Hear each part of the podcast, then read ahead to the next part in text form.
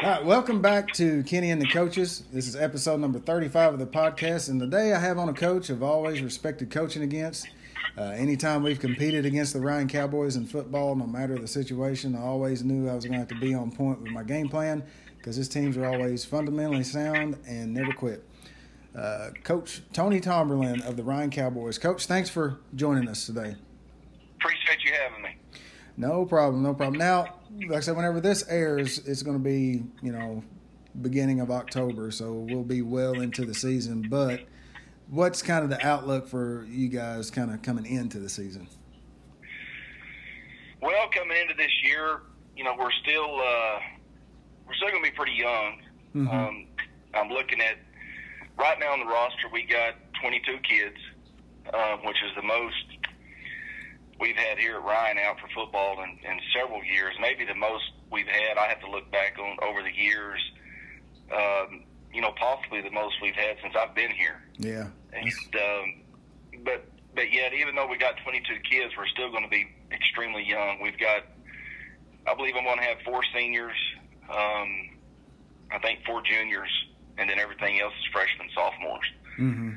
And, but we're excited for the season. We got some great seniors that have been with me for, 3-4 years. Mm-hmm. They're excited, how we ended our season last year and they're really showing. I was bragging on them yesterday after the end of practice. I said, guys, I really appreciate your leadership and how you're pushing these guys and setting an example for these younger kids and, we're all excited. I think the community's excited. Mm-hmm. The school, you can kind of sense a little bit more of excitement in the school than we've had in the last 3 years. Of course, we haven't had a whole lot of success in the last 2 or 3 years. We've mm-hmm. really struggled for numbers, and coming into this season, our numbers are up. We've got good talent. We got some size. It's really gonna.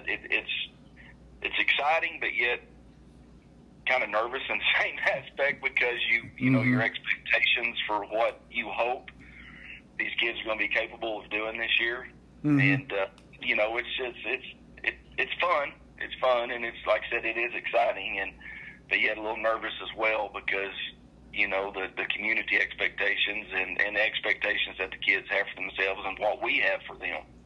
Yeah, I mean, and that's important that the kids have those expectations, Yes. Because you can always have a lot of numbers, but if they're just out there just to be there, you've been around the game for a long time, it's always when you don't have to do as much motivating. Whenever the kids are self-motivated, that's always a plus. And tremendous difference, And over the last few years, just struggling for numbers, finishing the year out. I think 2 years ago. We went to Buffalo. That was a COVID year, and everybody made the playoffs, and we were last in our district, and we had to go to Buffalo and play. And mm-hmm. by the way, it was a long trip up there, but we weren't there very long. We got to go home pretty quick. But, yeah. We just struggled for numbers that year, and I think we finished the season out with 10 kids. Mm-hmm. We had some major injuries early, and it was a struggle all year. But the fortunate thing is, a lot of the kids that we have on this team right now were a part of that. So they got to see that part of mm-hmm. that aspect of football, of the struggles. Yeah. And they don't want to see that again. They don't want to go through that. So. Mm-hmm.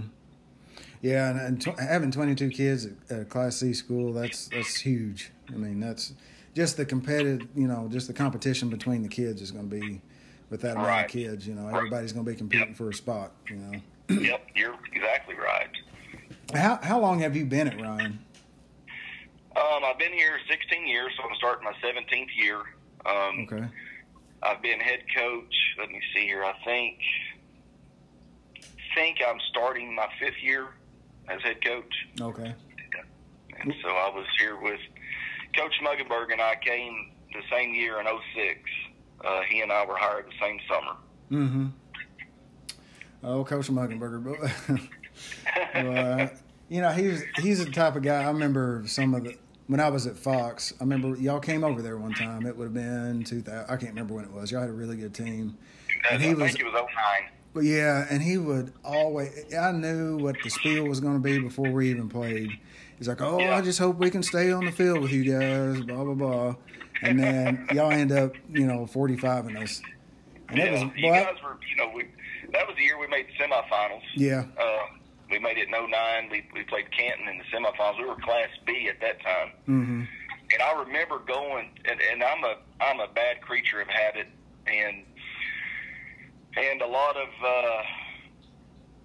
just things have to be the same before the game starts. Mm-hmm. And we go to your place, and you guys had missed maybe the week or 2 weeks before. I think your guys, your homecoming had got canceled or something, and so you guys had homecoming the night that we went over and played you guys, and we had to warm up on the old softball field. Yeah, yeah. And the whole time, I'm thinking, okay, this isn't right. This doesn't feel right. Something, this is wrong. I'm nervous the entire time. We go out, and I don't think we 45'd you guys. I think the final score was like 25-0 or something like that. I don't remember, but it felt like a mercy rule because there was nothing we could do.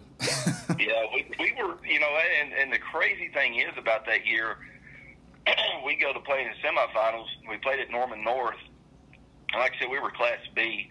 We played Canton, and then on the other side was Laverne and Garber. Mm, and Garber won it that year, and all three of those teams had no less than 35 kids. And yeah. You open up the program and look at it, and they've got all these kids in their picture, and we had 12.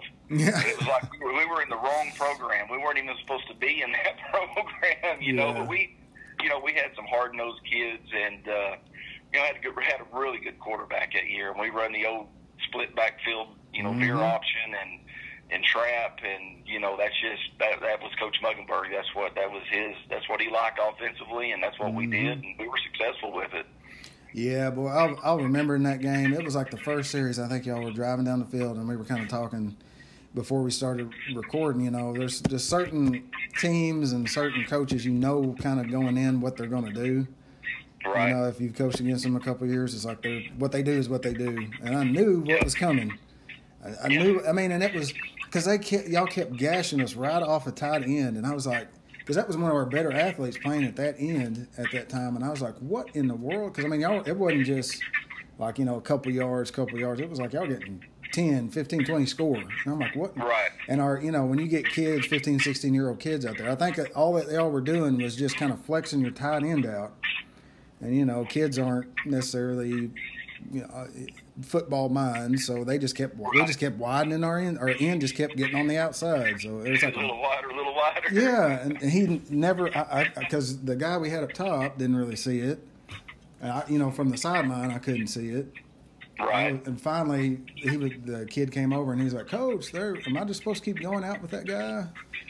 And I was like, I'm like, "What are you talking about?" And he's like, "Well, there's like a big old gap in between the tight end and the guard." And I was like, "Well, yeah, no, you probably don't need to widen out there." It was just one of those things. Yeah, Coach Muggenberger always tell those kids, "Hey, if that kid keeps going with you, you just keep going." Yeah, yeah, we sure did. Widen out a little bit wider, but like I said, we had a really good quarterback that year. He could run the veer option.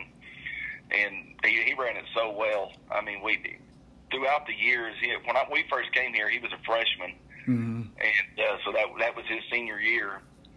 And during those 4 years of him playing, I don't know how many inadvertent whistles we got.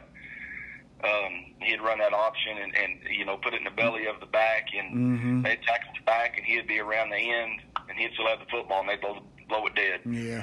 And so it got to the point where, before games, we'd go tell the officials, "Hey, we run the option. This kid's good at deception, and so make sure that he does not have the football when he comes around the end, or that he has handed it off," because we had that happen at Fox at Temple his freshman year. He put it into the belly of our fullback and gave it to him, and then he come around the end. And they tackled him, and our fullback was standing in the end zone with the football, and they had blown it dead, so we had to bring it back from there. But yeah, at the point we'd have to tell officials, make sure that who has the ball is who's being tackled. So yeah, just hesitate just a second before you blow that whistle.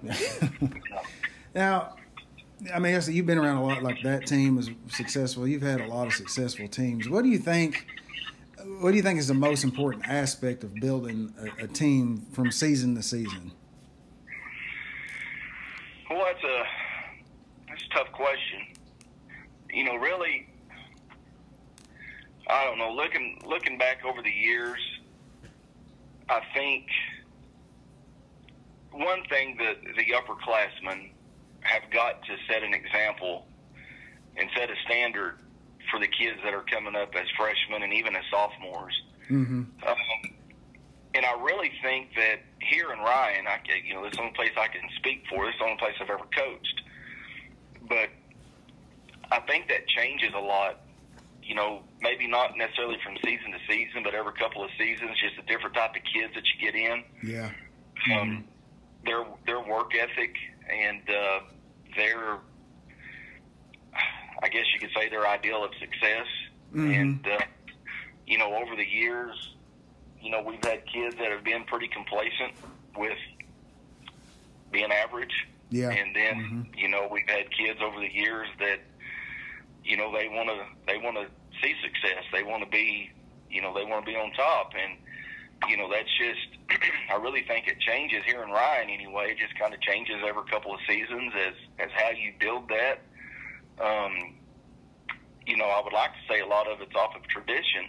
Mm-hmm. And Ryan's had a lot of tradition over the years. I mean, you go back to the late 80s and early 90s and, you know, but those kids, you know, after so many years, those kids don't see that tradition. I mean, they never were a part of it. You know, maybe their parents or their grandparents at this point were a part of it, but, yeah. you know, all they hear is the tales. They don't, you know, they never witnessed it.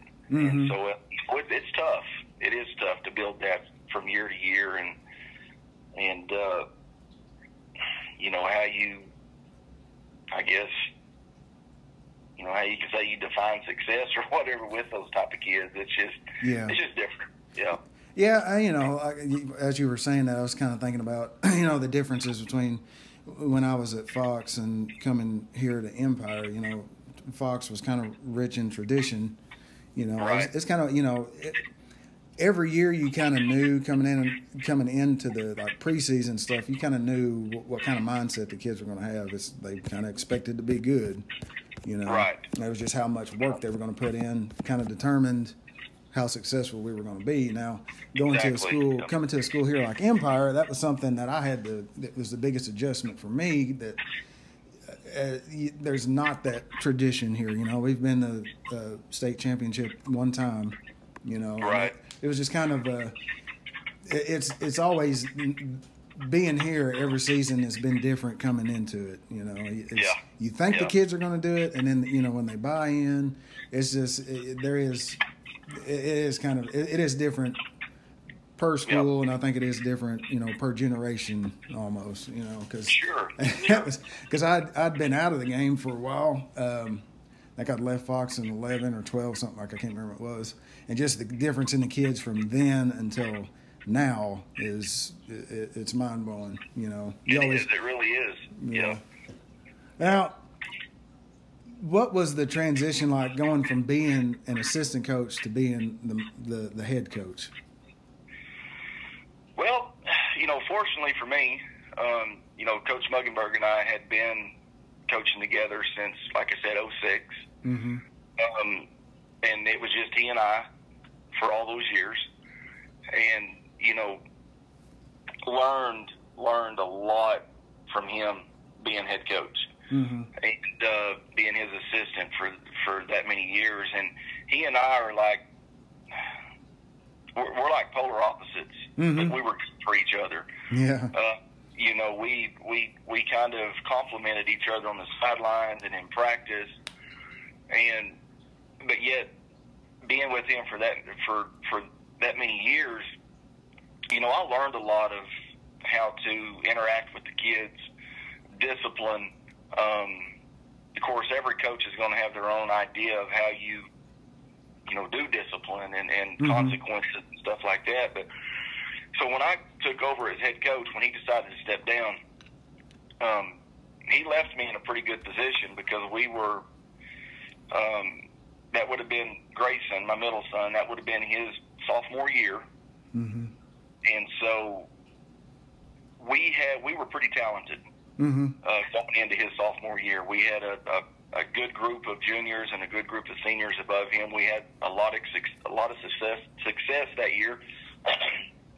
You know, unfortunately, we get into the first round of the playoffs against Burns Flat, and they were extremely talented, mm-hmm. and we got beat at home. But it was a pretty easy transition going from being his assistant to head coach, because I had learned so much from him. Yeah. Of course, over the years, the last 4 years or so, you know, I've learned. You truly never understand what it's like being a head coach until you are one. Yeah, you have ideas of what you want to do, but, you know, dealing with certain situations, dealing with parents, dealing with, mm-hmm. you know, disgruntled kids, disgruntled parents, whatever it may be, you don't ever really see that as an assistant mm-hmm. until you become a head coach. But fortunately, you know, he taught me a lot over the years. I mean, I was very fortunate to get the opportunity to coach with him, and still to this day, I mean, he's still here at school. He coaches softball, and you know, I talk to him daily. Mm-hmm. You know, with different situations that I may have going on, or you know, ideas that I have, and I'll go run them by him, and he and I sit down quite often. Yeah. And you know, he still to this day helps me out a lot. So it wasn't a bad transition. I mean, it was a pretty smooth transition, I guess. You know, I wish I knew then when I took over what I know today. Oh, yeah. And, yeah. you know, but you're never going to know that coming mm-hmm. from an assistant to a head coach position. I mean, that's just experience. Yeah, until you get into the fire of it. And it's nice having him still there to be able to, you know, if you run into a situation. Oh, yeah. That's so much. And, you know, a lot of times I just have to go to him just to vent. You know, and he'll listen, and then he kind of gives me his 2 cents worth, and you know, so yeah, I really respect him a lot as a coach and as a friend, because we've been mm-hmm. friends for many years. Yeah. And, you know. Yeah. Now you brought up your middle son Grayson. What was that like watching him play? And it was last summer's 8-man All-Star game, wasn't it? It was the summer before. The summer before, yep. Yeah. What was that like watching him? Because, I mean, he showed out up there. What was that like for you as a – we had talked about this. I don't know if you remember this or not. We had talked before one of our junior high games when we played you guys about, you know, coaching your kids and how you – I'll always remember this. You told me, well, I hadn't got to watch my kid play because you're always coaching, you know, and I never really what was that like for you to just actually sit back and just watch him perform the way that you did? Well, it was a lot of fun. Mm-hmm. I can tell you that. And so proud of him because of the way his senior year mm-hmm. ended, you know. He never got to play it down his senior year. He tore his ACL the last play of our first scrimmage against Wilson. Mm-hmm. I'd say he never got to play it down. I mean, credit to him. He's a pretty tough kid. Yeah. And he tried to play, you know, against Bray, our first game. Mm-hmm. And, you know, at that time we weren't 100% sure that his ACL was tore. And then he played one down against Gary the next week. Mm-hmm. And he went down. I put him in at safety. I wasn't going to play him. And our safety kind of tweaked his ankle a little bit and just needed to come off. And I told Grayson, I said, just go in there at safety for one play. Mm. I said, don't do anything. Well, he's a competitor. Yeah. And he comes up and tries to make a tackle. And when he did, his leg gives out on him. And I remember walking out on the field. And, you know, he had big tears in his eyes. And I probably had big tears in mine. And I told him, I said, son, I said, that's it. Yeah. I said, you're done. I said, I can't, as a dad, I can't watch this anymore. Yeah. And so it was tough, you know, but then to see him go through his rehab, have his surgery, and working as hard as he did to get back to where he was able to go play, and see him perform like he did, you know, at that All-Star game was something pretty special. Yeah, I would say it was fun and you know, something he'll definitely always remember, and I'll always remember, and our family. Yeah, know, oh yeah. Mm-hmm. it was neat to see. Yeah. You know, because he worked so hard throughout the years to get to where he's at now, and to have it just taken away. And that's something that we, you know, I tell the kids all the time. You know, guys, you never know. Mm-hmm. And it doesn't matter what we're doing in life. It doesn't matter if we're playing football, if we're playing golf, or whatever it may be. You know, guys, you never know when it can be taken away from you. And so you got to cherish every moment and live in the moment and just soak everything in. And we talked about that yesterday after practice, you know, that it's everything comes to an end at some point, you know, so just enjoy it. You know, have fun. But it was good to see that at that All-Star game. And, you know, fortunately for me, I've got 3 sons and 2 daughters. Mm-hmm. And, you know, I got to coach my oldest son at the All-Star game. That would have been in 18, I guess it was. And so, you know, seeing both of them get to play in that game is pretty special. Yeah. Now, how the 8-man All-Star game, I think it's the premier All-Star, All-State, you know, whatever you want to call it, event in Oklahoma. Yes. I mean, they make a big deal. It's a whole week thing. I mean, there's activities for the kids to do. How big of a deal do you think that 8-man All-Star game is just to this 8-man sport? I think it's huge. I mean, you know, we talk about that a lot here with our kids. And, you know, that's something that we want to have an opportunity because, you know, I've been very fortunate that I've got to go up, be a counselor, be a coach, just go watch the game, you know, be a part of it. And Chad and Amanda Davis at Miami and their group of people that they have up there, they do such a fantastic job. I mean, those kids, they feel special. Yes, you know, when they're up there that week, they're catered to. I mean, and they really feel like, and for an 18, 19-year-old kid, you know, that's something that they will always remember. And, you know, we've had kids a lot of kids that's played in that 8-man All-Star game from here in Ryan. And to this day, you know, that is something that they always remember. Mm-hmm. And that, you know, it's pretty cool. It's a cool event. And that, I mean, as far as to the 8-man sport, to 8-man football, you know, like I said, I've been very fortunate to go up there and spend the week up there with the coaches and stuff, and just the camaraderie between the coaches and sitting down there in the lobby and visiting with each other and drawing plays and talking about football. And I mean, it's just so much fun. I mean, I enjoy every chance I get to go up there. It's always been a great time. Yeah. I can't remember what year it was. I think it was 2011. Coach Muggenberger was coaching one of the defenses and I was one of the counselors, and, I just kind of hung out with him all week, and that game our side was not supposed to win that game. That was that's always going to be one of the more memorable football experiences I'll have. Just seeing how, you know, it's an all-star game. It doesn't mean anything really, you know, in the grand scheme of things, and just how the kids on our side they took it on themselves. They were not going to lose that game. Right. Yeah. That was that. It is. That was pretty special, and that whole venue's special. Well, you know, that's kind of the way it was 2 years ago. You know, when Grayson played up there, you know, we were definitely behind the 8 ball in that game. Mm-hmm. If I'm not mistaken, I think all 4 state champions were on the other side. Oh, that year. Wow. And now, granted, you know, the other side had lost a couple of players that didn't get to play in the game. Mm-hmm. But, you know, that was a game that goes into overtime. You know, I mean, you know, it was exciting. And I've watched a replay of the last play. They threw for, I believe it was a 2-point conversion in the end zone, and they missed it. I thought the kid from our sideline, I thought he was possibly in bounds, but then on the replay you can tell he was definitely out. Mm-hmm. I believe that was tied in from Shattuck was the one that caught the football. Yeah. And watching our sideline when that play ended and us winning that game,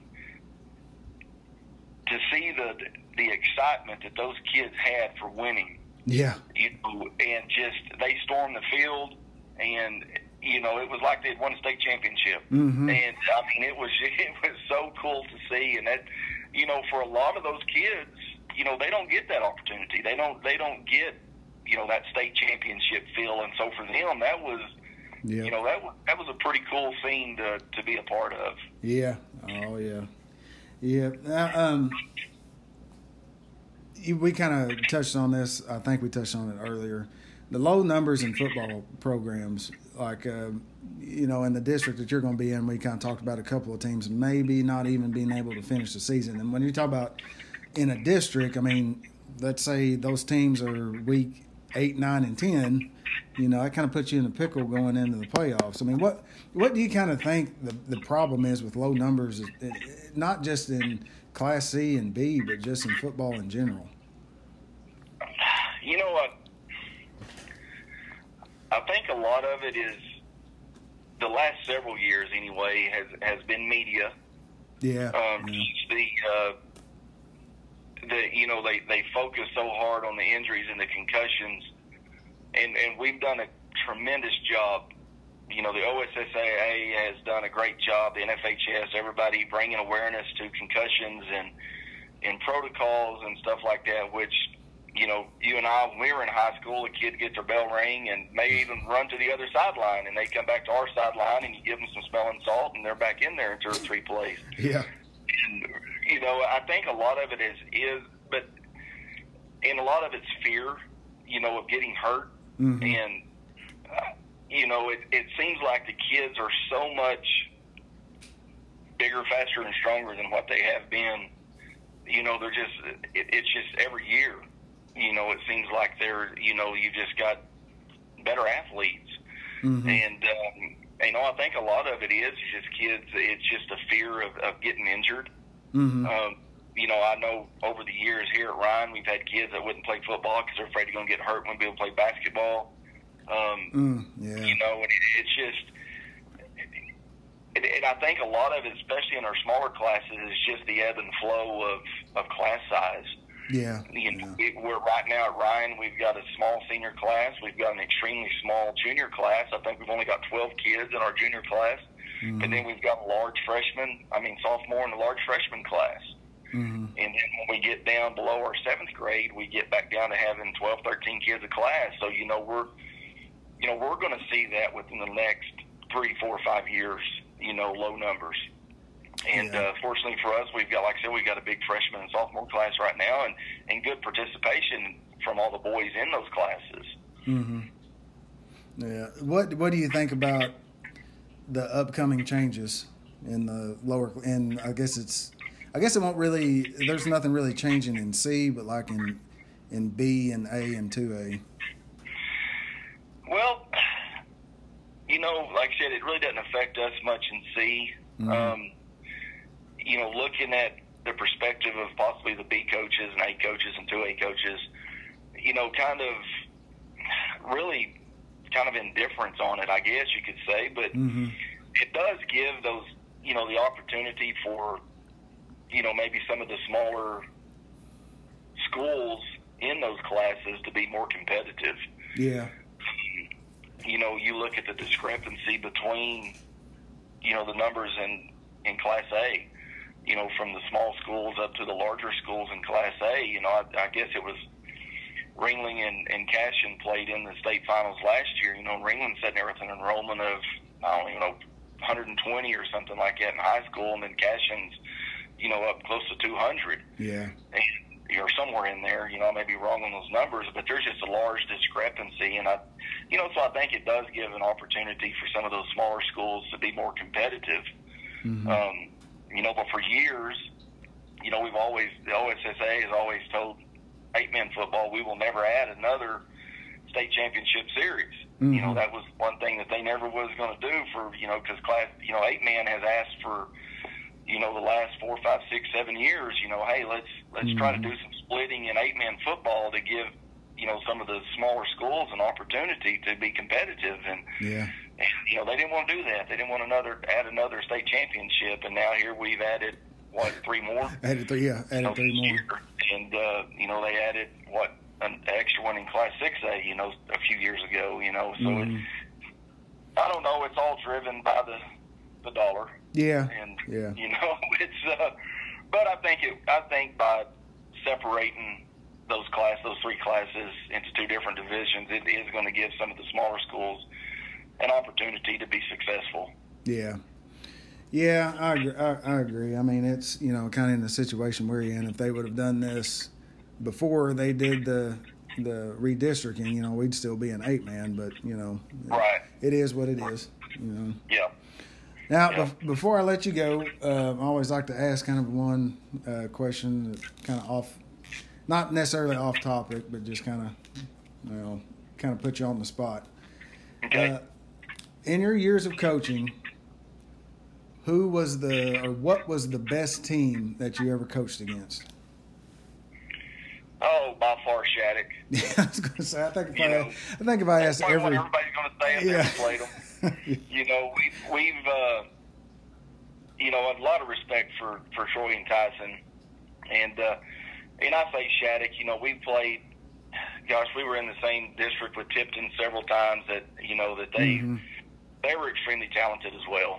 You know, Coach Kerbo and Coach White over there have, you know, they've got something pretty special going in that area, and so they've had, you know, they've had some good teams, and so I say Shattuck right off the top, but you know I got to throw Tipton in there as well. Yeah, and you know we went to Shattuck for team camp. When we started in 2006, we went all the way until about 3 years ago. And our numbers dropped so low that I just didn't feel like we had no reason to go to Shattuck's team camp. And, you know, going up there all those years and competing with the schools at that time that would show up, there's so many team camps now. But back then, you know, Tipton would always be there. Shattuck was there. Laverne was there. We were there. Sharon Mutual was there. Forgan, Balco would usually come down. You know, you'd have Turpin would come over and Boise City. I mean, there was just Cherokee was over there several years. You know, there was just a lot of good competition up there, and you know, it's I don't know. I mean, like I said, Shattuck right off the top of my head, but I'd have to throw Tipton in there as well because you know back when I think it was 11, somewhere around in there, they were, you know, they won the state championship a couple 3 years and.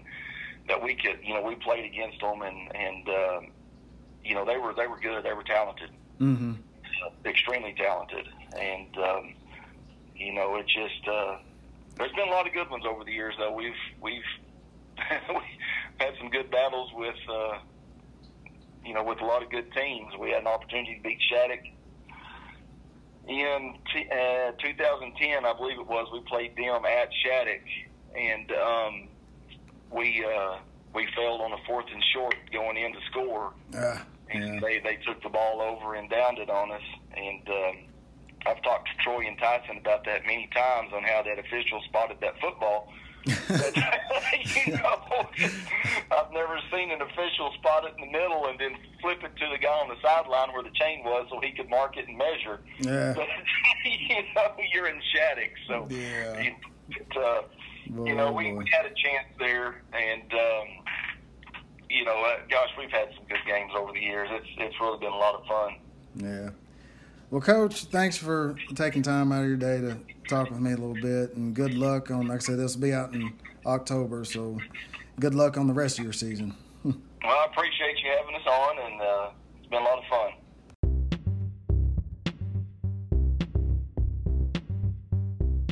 Thanks to Coach Tomberlin for joining me today. And don't forget, you can check out Kenny and the Coaches on Apple Podcasts, Spotify, Google Podcasts, just about any podcasting site you use. And while you're there, go ahead and subscribe. It's Kenny and the Coaches. That's Kenny with an E. Until next time.